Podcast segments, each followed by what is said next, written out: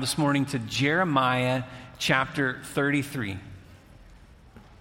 We are working our way through the Bible this year. We are finding ourselves in the book of Jeremiah. Now, if you've been coming to Sunday school this summer, this last quarter, many of you have been studying through the book of Jeremiah in Sunday school. In fact, one of our one of our uh, teachers, one of our leaders, remarked to me earlier today that reading the book of Jeremiah is sort of like watching the Titanic. And I thought, well, that's a really accurate description because you know where things are going. You, you know how this is going to end. Like, you know all of the disaster and the ruin and all those things that are coming for the nation of Israel. And yet, here we find in the book of Jeremiah the word of the Lord through the prophet Jeremiah warning right? It's, it's like this loud warning system, this loud alarm system that is going off warning them. In fact, speaking of loud alarm systems, some years ago,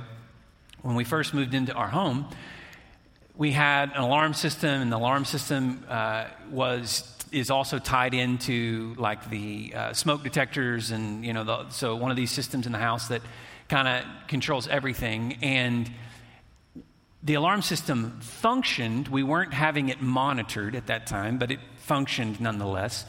Uh, but we didn't, we didn't pay much attention to it until all of a sudden, lo and behold, one night in the middle of the night, it just starts going off, just super loud. And I jump up out of bed, you know, as quickly as I can, thinking, what in the world has happened? We didn't set the alarm, so I know that there were, it wasn't like someone had come in the house to set the system off because we uh, to be honest with you, back then I didn't even know the code of how to set it, right? I mean, we had just moved in the house. But uh, so here we are. We jump up out of bed, the alarm system, go in, run in, punch a bunch of buttons. It turns out that the code that operated the garage door was also the code for the alarm system. I got lucky in that regard because uh, I didn't know the, I mean, I literally didn't know the code, right? But I'm trying things and I get it to go off, and at this point, everybody's awake. What just happened? Well, apparently the alarm went off. And so go back to bed a few nights later, same thing. And then shortly thereafter, same thing. And what we realized is that there was a battery backup to the system, and something had gone awry with the battery backup, and it was kind of glitching and setting off the alarm, lo and behold. And, I, you know, it turns out there's one way that you learn these types of things, and that's the hard way. And so we learned the hard way how to operate, learned the hard way what the code was to the alarm system, all of that. But nonetheless, we, we learned the alarm, we figured out how to hear the alarm, and, and, and that's what's happening in Jeremiah. Jeremiah is God's alarm system, if you will, that he's sounding a warning to the nation of Israel. If you don't turn your ways, like if you don't repent and turn back to me and, and stop doing the things that you're doing, the Lord is saying then there is great destruction, great ruin that is headed your way. Well, sadly, we know how that ends. We know that they didn't listen. We know that there was a great devastation that takes place. In fact, as you're reading through the book of Jeremiah, you actually begin to see some of these things take place. So in Jeremiah chapter 32, just a chapter before where we're going to be in Jeremiah 33. In Jeremiah chapter 32, we read, and the context tells us that the word of the Lord came to Jeremiah when Jeremiah was locked up in the courtyard. And what we, what we know to be true about that is that Jeremiah is locked up at this point because the Babylonians have laid siege to the city of Jerusalem. So here the people of Jerusalem are locked in, they have, they have shut themselves off, they have walled themselves off because the city had literal walls around it. They have walled themselves off inside the city and they are trying to withstand the onslaught of the Babylonian army. The only problem with that is that the Babylonians were a fierce army, fierce warriors. Uh, they, they, the, the siege works that they employed to, to conquer the city were, in its own day, some of the most advanced uh, military tactics with advanced weaponry. They were a dominant world power at this point in time, and Jerusalem is in their crosshairs. Jerusalem is their target and their prize. And so, as they are laying siege to the city of Jerusalem, even at that very time, God speaks to Jeremiah and he tells Jeremiah, Jeremiah, go to these people and give them this word. And what we find here in Jeremiah 33 is actually an extension of what Jeremiah has already said in Jeremiah 32. And so let's read together. We're going to read the first 16 verses. Now, as we read this, before we read, I want you to notice as we read, in light of everything that I've just said, you're going to think, well, hold on, this is rather hopeful. Like what we're reading in Jeremiah chapter 33 seems to be some relatively good news. This appears to be relatively hopeful, and it is. Here's the really bad news. If you back up and you read Jeremiah 32, Jeremiah 33 only happens after they've gone through the worst of it, on the, on the other side. On the other side of conquest, on the other side of 70 years being carried off and, and, and being a conquered people, the Lord promises in Jeremiah 33 I'm not finished with you. I'm not done with you. I still have plans and a purpose for you. Now, you've no doubt read Jeremiah 33 3 before. When we read this verse together, it's going to seem very familiar to you.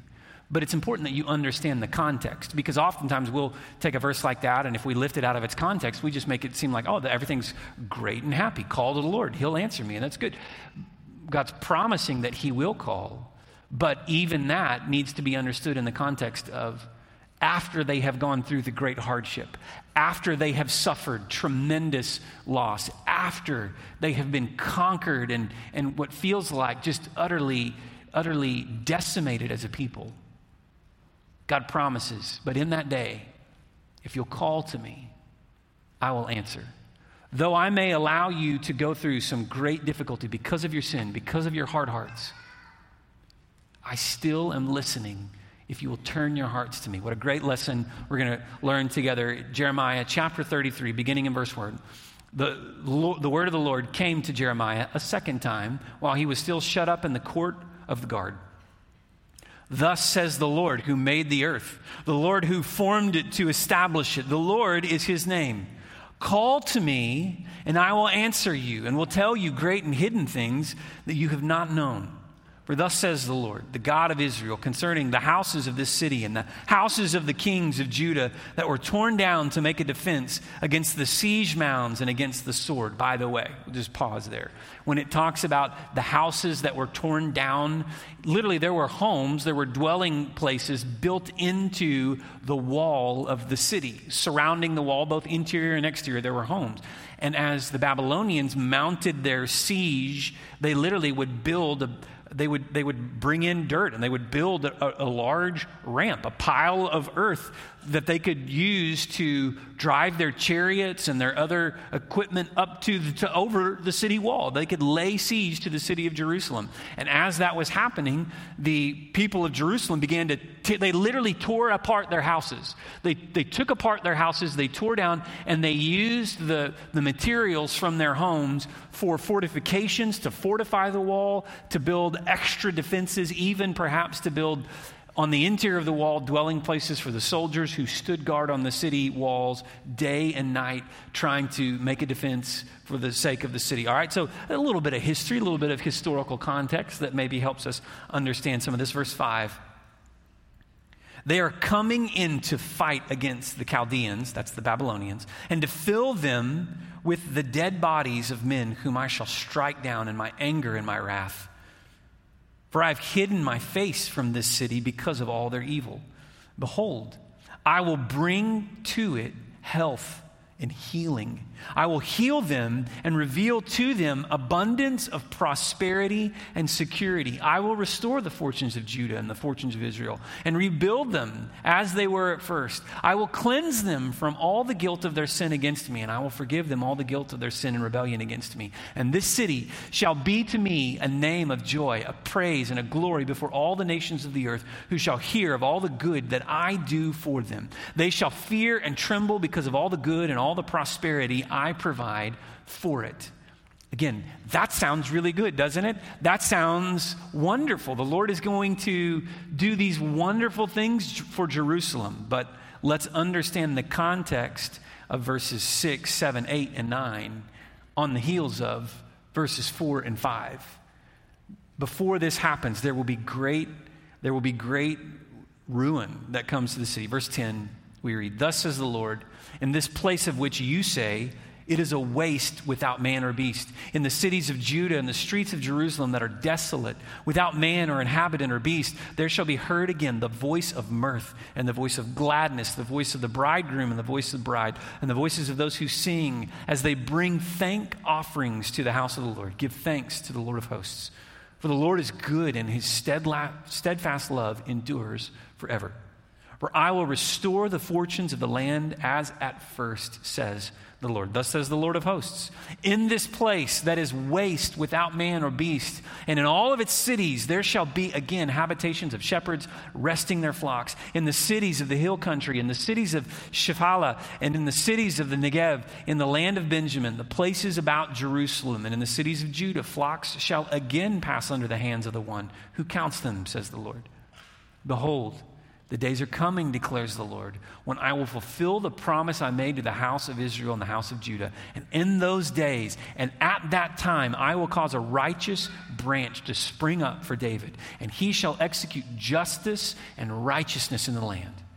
And in those days, Judah will be saved, and Jerusalem will dwell securely. And this is the name by which it will be called The Lord is our righteousness. So here you have a stern warning mixed with a promise of prosperity. You have this, you have this, this call that goes out to the inhabitants of Jerusalem. God is saying to them, listen, you guys are about to reap the consequences of your sin. But even before that happens, God is saying, but I'm not finished with you. And in fact, I will still bless you if you will turn your hearts to me if you will call to me. And so there are some great lessons for us to learn in Jeremiah. When I was growing up, uh, my youth pastor would refer to Jeremiah 33, verse 3, as God's phone number. Have you ever heard that before? Maybe, maybe, you've heard that, maybe you haven't. Jeremiah 33, 3 as God's phone number because it says, call to me, right? That's, that's what the word of God says here to the people of, of Judah. Call to me and I will answer you. In other words, if we were to call to God, if we were to cry out to him, he will answer us. Now, back in the day, this is for all of like the millennials and, and under, right? Back in the day, we had phones in our houses. We didn't carry them everywhere with us.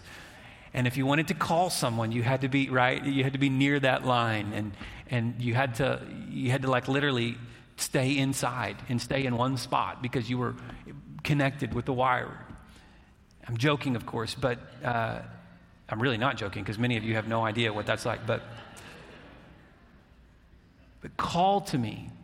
That's an, that's, an, that's an interesting thing that God here urges the people of Judah. If you will call to me, if we go on to read in verses 14, 15, and 16, because this is going to be where we spend the, the majority of our time this morning, verse 3 and then verses 14 through 16. But I want you to notice there's a phrase that is repeated throughout. Now, it's repeated in these verses, but it's also repeated throughout the, the other verses. And it's the words, I will. Look in verse 3. Call to me, and I will answer you. And the I is implied again. I will tell you great and hidden things. Go to verse 14. The, whole, the days are coming, declares the Lord, when I will fulfill the promise I made. Verse 15. In those days and at that time, I will cause a righteous branch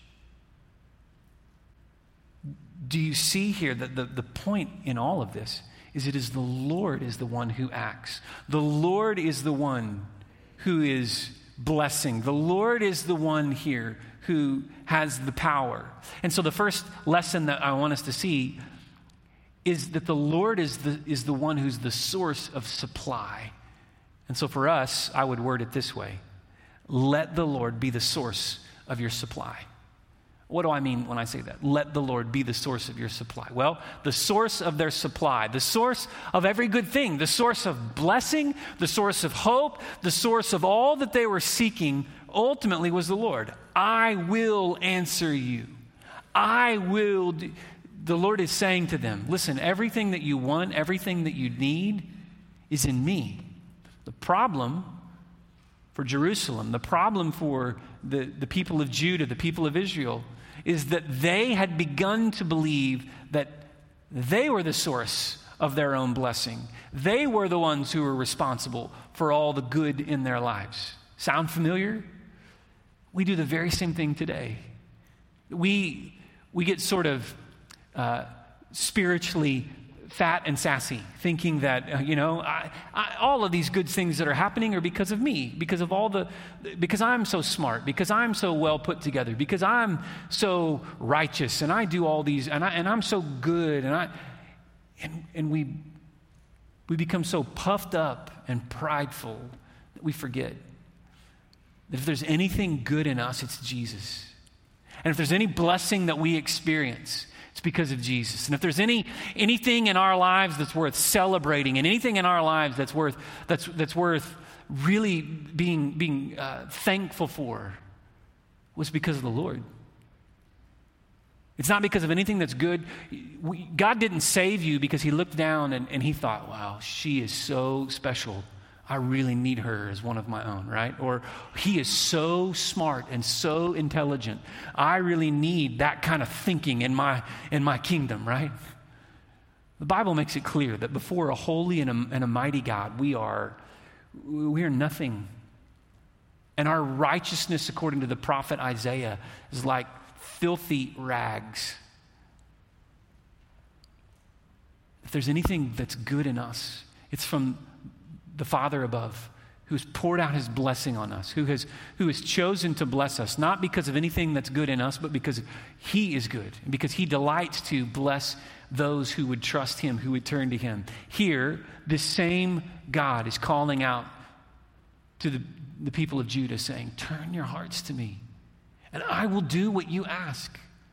And the same God calls to us, saying, If you will call to me, I will answer you. One of the things, one of the interpretive things that we have to wrestle through as we read something like Jeremiah 33 3 is we have to ask ourselves the question well, is this speaking to the people of that day or is this speaking to us today? And if it speaks to us, does it carry the same authority? So is God saying to us, Call to me and I will answer you? And the answer to that is yes. Now, we need to, uh, we need to, we need to understand that it, there, there's a, a, particular way that this is speaking to the people of Judah in its day. That the Lord is saying to them, after you go through these things, after you've been through this hardship, after you've faced destruction, after you've been carried away by the Babylonians, then if you will return to me, return your hearts to me, then I will hear you and I will answer you. But we know through the inspiration of the Holy Spirit that the scriptures still speak with authority to us today. And so the context of your life, no doubt, is different, and yet the application is really the same. If you would turn your heart to the Lord, if you would call to Him, if you would let the Lord be the source of your supply, you will find that He is everything that you need. And He will give you what is good and what you need in the moment that you call to Him, that you turn to Him. Let the Lord be the source of your supply. Call to Him and expect Him to answer. Expect Him to tell you great and hidden things that you have not known. Because this is what God delights to do when we turn our hearts to Him. So, first lesson I would say we can learn from what God is doing here in Jeremiah's own day is that we would let the Lord be the source of our supply. Second lesson would be this let the Lord be the source of your song. Let Him be the source of your song in describing all that would come to pass, in describing all of the things that would take place, there is this brief song of praise here. Did you see it? Did you see in verse 11 the words that are set apart from the, the other words? The reason those words are set apart in the way that they are is because it is, it is a song. It is, it's prose. It's meant to be read and understood a, little differently because this is, this is something that they would have sung. In fact, the language, even of what is said here, is repeated extensively throughout the Old Testament. You can find these words again and again in the language, in the writings of the Old Testament. Give thanks to the Lord of hosts, for the Lord is good, for his steadfast love endures forever. The same steadfast love of God that was evident for the people of Jerusalem is evident for us today. And so when I say let him be the source of your song, what I mean is God would be the thing that we would delight in, that he would be the thing. The Lord would be the one that we delight in, that we sing praises, that we, that we lift our voices and we say, God, you are good and you do great things. You're, you're, you're abundant in your mercy. Your steadfast love endures forever. There's even a song that we sing. At times it was popularized years ago by an artist named Chris Tomlin. But do you recognize these words? Because they're in that song forever. The, the chorus of the song goes, uh, Forever, God is faithful forever. But the beginning part of that song, Give thanks to the Lord our God and King. His love endures forever. You've sung those words before, right? That's the word of Scripture. That this becomes the cry of our hearts. God, you are good. And we want to praise you. You are the source of everything that's in our lives, everything that's worthy of praise, everything that's excellent. If there's anything praiseworthy, Lord, it's from you. Let the Lord be the source of your song. What I mean by that, practically speaking, in your life, the things that you would celebrate, the things that bring you joy, recognize the hand of God in that the things that you delight in. Now, uh, this doesn't mean that your life is going to be 24 7, just, you know, uh, like, like a worship service that's just on, on repeat over and over, right? That's not, that's not the point of this. This doesn't mean that it's like, you know, the, the soundtrack to your life is K-Love and it's just playing everywhere you go and it's, you know, that, that but it, what it does mean is that in any circumstance, in any situation, at any point in your life, you would recognize that the blessing, the goodness, the abundance, the things that bring me joy, the things that fill my heart, this is God's work in my life. And as I give Him thanks, and as I turn my praise to Him, what I'm doing is I'm, I'm recognizing that He's the source of my song. If there's anything that's good, anything that's worth singing about, if there's anything that's worth praising, it's from God. Let Him be the source of your song. See his hand in the goodness, the people that you love, the things that bring you joy, the passions, the hobbies, the, all those things.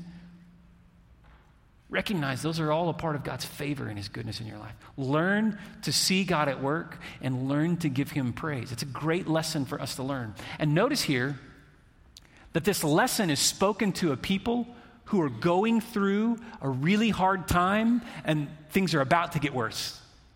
Because literally, day by day, night by night, they are watching the Babylonians mount a ramp to the wall of their city. And by the way, history tells us that once that ramp was built and once the Babylonians conquered that city, they laid waste. They laid, they, they laid ruin to the city of Jerusalem. They razed the walls, which is always kind of a, a, a, misleading, a misnomer, because when we say they razed the walls, what we mean is they literally they tore down the walls. They burned the houses, they killed people, they carried off the young, influential people after killing their parents and their friends and their family and loved ones in front of their very eyes. They systematically brainwashed them. Read later in books like Daniel uh, and, and, and see, read the book of Lamentations, which is sort of a companion to the book of Jeremiah, and, and read about the brokenness of these people because of all that they went through. And the people are walled up inside the city of Jerusalem day by day, and all they can do is watch the oncoming onslaught. Don't you think you'd be nervous? Don't you think you'd be living with some fear, some trembling? Don't you think that would probably be a pretty good time to cry out to God for revival? And these stiff necked people are hearing from a loving God who says, I love you. I'm going to allow you to suffer the consequence of your, of your way, but I'm not finished with you. Let me be the source of your song. Third lesson that we learn from Jeremiah is this let the Lord be the source of your salvation in verse 16. We read about those days. Those days, Judah will be saved. Those days are the days to come. Judah will be saved. They will be saved. How? Well, verses 14 and 15 tell us they will be saved because of one that's referred to here as the righteous branch. You think, what, what is that? What is a righteous branch? Go back to verse 14. The days are coming, declares the Lord, when I will fulfill the promise I made to the house of Israel and the house of Judah. So God is saying, what, is, what will happen in those days and the days to come will be a fulfillment of my promise. Verse 15 In those days and at that time, I will cause a righteous branch to spring up for David, and he shall execute justice and righteousness in the land. We're all familiar with the idea of a family tree, right? We think of our, our lineage and our, and our ancestry as being sort of a, a, a tree that has these branches that go out. And what God is saying here is that there will be one who I will raise up, who will be a righteous branch. There will be one who will be the fulfillment of my promise to David, who will be the Messiah, the anointed one, the chosen one, the Christ, the one who will do what even David could not do in your, in your Bible, the word branch is capitalized, a righteous branch, capital B branch. That's because it's meant to indicate, of course, that this is speaking about Jesus. The righteous branch is Jesus. He is the one who would come. This is a promise of salvation through all that God would do in Jesus. And so God is saying to this people, I will be faithful to the promise that I made to you. I will be faithful to the covenant that I made with your fathers. I will do what I have said. I will bring salvation through my people. God is the source of their salvation. Better yet, we could even be a little more pointed and say, Jesus Christ, the second person of the Trinity, the Son of God, the Son of Man, is the one who brought salvation to this people because God was faithful to his promise and his word. And so, my instruction to us, the, the lesson that we learn in light of this, would let the Lord be the source of your salvation. Now, in terms of the points, you can tell if you're following along. This is the third of five points, right? This is right in the middle.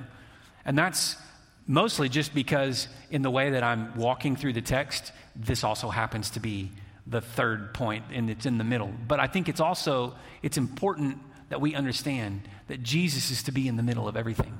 He's to be in the middle of our lives. Salvation is to be the, the very heart of who we are, the very center of our identity, the center of who we are. That we are a people who are saved by faith in Jesus because we've trusted in Him for the forgiveness of our sins.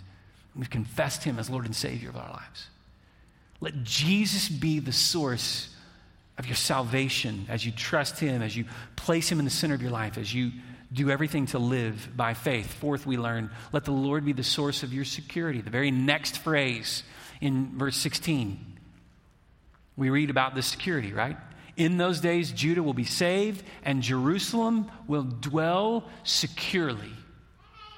The security that this great city had once known, this city which in its heyday was the city on top of the hill, the city atop Mount Zion, the, the signal, the, the, the, the, the, lighthouse of sorts for all those around it, because literally the city is up on a high place and it can be seen visibly from the land all around. This, this great sign to the world, the city atop a hill, of God's faithfulness, of His goodness, of His promise, of His covenant. And yet, sadly, in this moment, the people knew anything but security. There was great insecurity, great fear.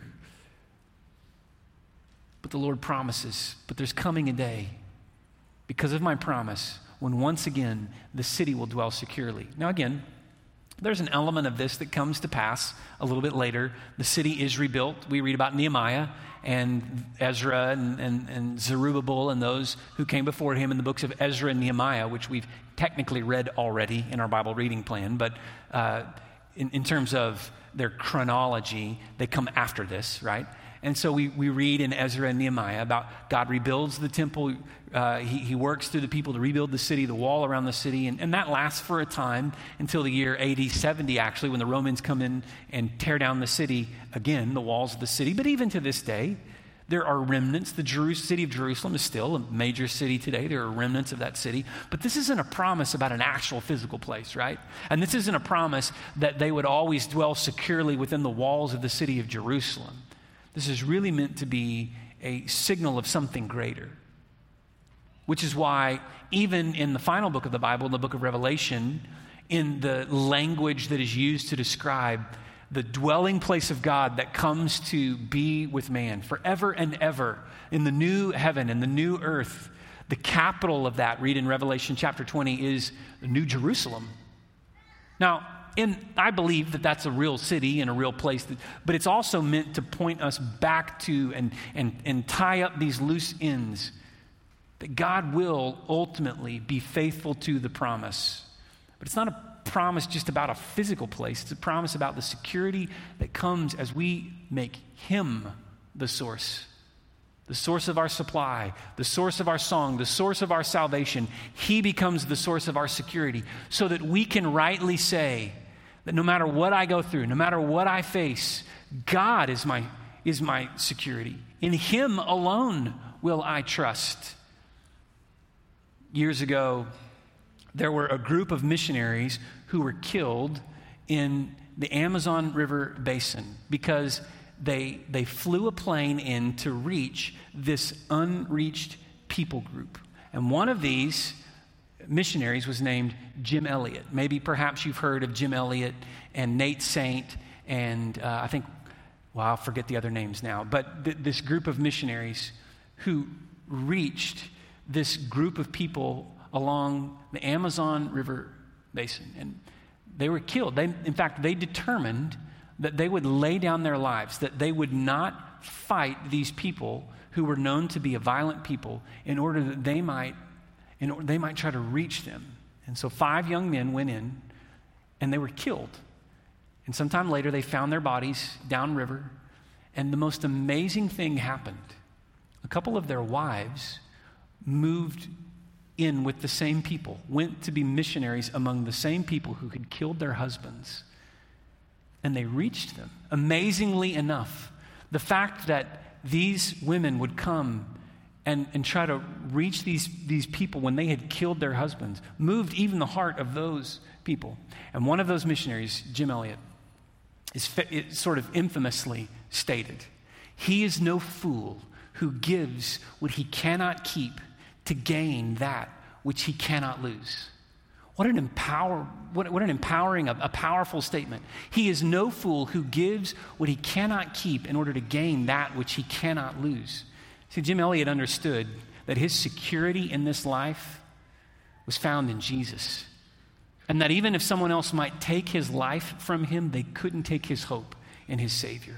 That's the kind of security that Jeremiah speaks to here. That no matter what you face, no matter what you go through, when you trust in the Lord, you can dwell secure. And then finally, we learn from Jeremiah's lesson let the Lord be the source of your strength. The source of your strength. The final phrase here of verse 16 we read.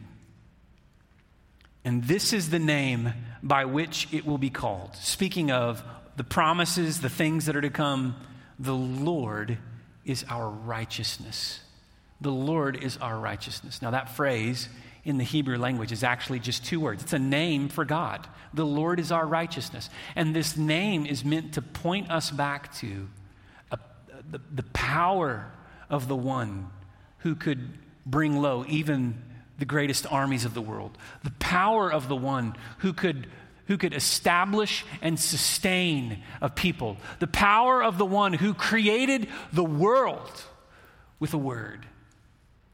This is the God Jeremiah speaks of. This is the God that we point to. This is the God who is the source of our strength. Listen, no matter what you may be facing in, in this life, if you will let the Lord be the source of your strength, then you will find, much as Jeremiah and his contemporaries did, that the Lord is enough. Though you may walk through great hardship and difficulty and pain, you will find that the Lord is enough. His mercies are new every morning, that God gives you what you need in the moment that you face it. Right now, I'm reading the book The Hiding Place, written by Corrie ten Boom. Maybe you've heard the book before, maybe you've read the book. Corrie ten Boom wrote a, a famous book, it's been around for many years, called The Hiding Place. I've always wanted to read it, so I am. And in the book, ten Boom talks about a time that she feared that her father might die and be taken away from them. She was a little girl, and she feared that her father would, would die and would leave them and that they would have nothing, that they, that they, because they looked to their father for everything. And she says that her father told her the story. She would often ride the train with her father. They would go on Mondays, she writes, to the city of Amsterdam, and there her father, who was a watchmaker, would set his clock, set his watch to the astronomical clock at the Naval Observatory in Amsterdam. And often on these trips, they would ride the train together. And so her father says to her on one of these trips, he says, Corrie, who holds your ticket when we ride the train? She says, well, You do, Papa. And when do I give you the ticket, Corrie? Well, just before we board the train, Papa. Why do you suppose I do that, Corrie? So that I won't lose the ticket, Papa.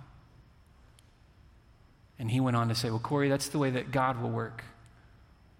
When, when the time is right, God will give you what you need to face what it, what it is that you're against. And when you need strength, the Lord will give it. Now, she goes on to write later, using that same analogy, she later writes about how she received from the Lord the strength that she needed in, in the midst of Nazi occupation and, and these other things. It's really, I'm not going to give you the rest. You'll have to read the book, right? But what a great example of what it means to trust the Lord and to look for Him. Let Him be our strength. And in just the right moment and in just the right way, when you need it, God will supply the strength you need if you trust in Him. Let the Lord be the source of your supply. Let him be the source of your song. Let him be the source of your salvation, the source of your security, though you walk through hardship, and the source of your strength. When we look to the Lord, we find that he is everything that we need. And I wonder have you trusted him? Have you turned to him for salvation? Are you trusting in him for your supply? Do you give him praise for the goodness in your life? Do you dwell in the security that he gives those who, who walk closely with him? Is the Lord your source? This morning, we're going to have a time of invitation, a time of response. And in this time of invitation, I want to encourage you that you would make, that you would make the Lord your source today. If there's never been a moment when you've trusted Jesus for the forgiveness of your sin, then I would encourage you to make today the day that you call out to Him. Make today the day that you trust Him by faith. Even as we sing a song in a moment, Brad and I will be here at the front, and we would love to pray with you, to lead you through a prayer commitment that you might trust Jesus, to make Him the Lord and Savior. But maybe you have trusted Jesus. But the truth is, you're living with great uncertainty. You, you, you have a lot of fear, a lot of anxiety, a lot of worry. Now, hear me. Sometimes it's not just that you pray a prayer and, and all that's just gone, because some of those things are rooted in very real realities. And sometimes that's physical things that are happening inside our bodies, and sometimes it's circumstances outside of us. But even in spite of all that there is to fear in this world, we can have peace when we trust the Lord, when we make Him our security. Maybe you're here today and the Holy Spirit is convicting you that you're trying to do everything in your own strength. And you never get any farther than what you can do because everything is, is, is limited by your strength. Or maybe you think that you're the source of everything, and, and, and the Spirit is convicting you, saying, Now listen, you need to give praise to, to the Lord for His goodness in your life. However, God may be speaking to you today, I want to encourage you that you would make this the moment of your surrender. That you would recognize today the Lord as the source of everything that is good in your life. And so, would you bow your head and close your eyes with me? I'm going to lead us through a prayer that would, that would really be the, uh, our first steps into this time of commitment, where we respond to the Lord. And even as I'm praying publicly, aloud, I would encourage you that you would make this a moment that you would cry out to the Lord from your heart, saying, God, I trust you. Lord, I want you to be the source of my supply, the source of my song, of my salvation, of my security, of my strength. And so, Lord, work in our hearts today, we pray. We recognize that every good and perfect gift comes from you, Jesus. You are the source. Supply our need, Lord.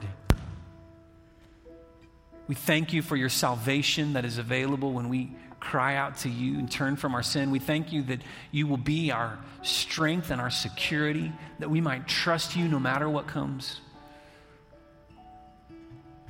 And so, Lord, move in our hearts, move among us, even now, as we respond in faith to you. All this we pray in your name, Jesus. Amen.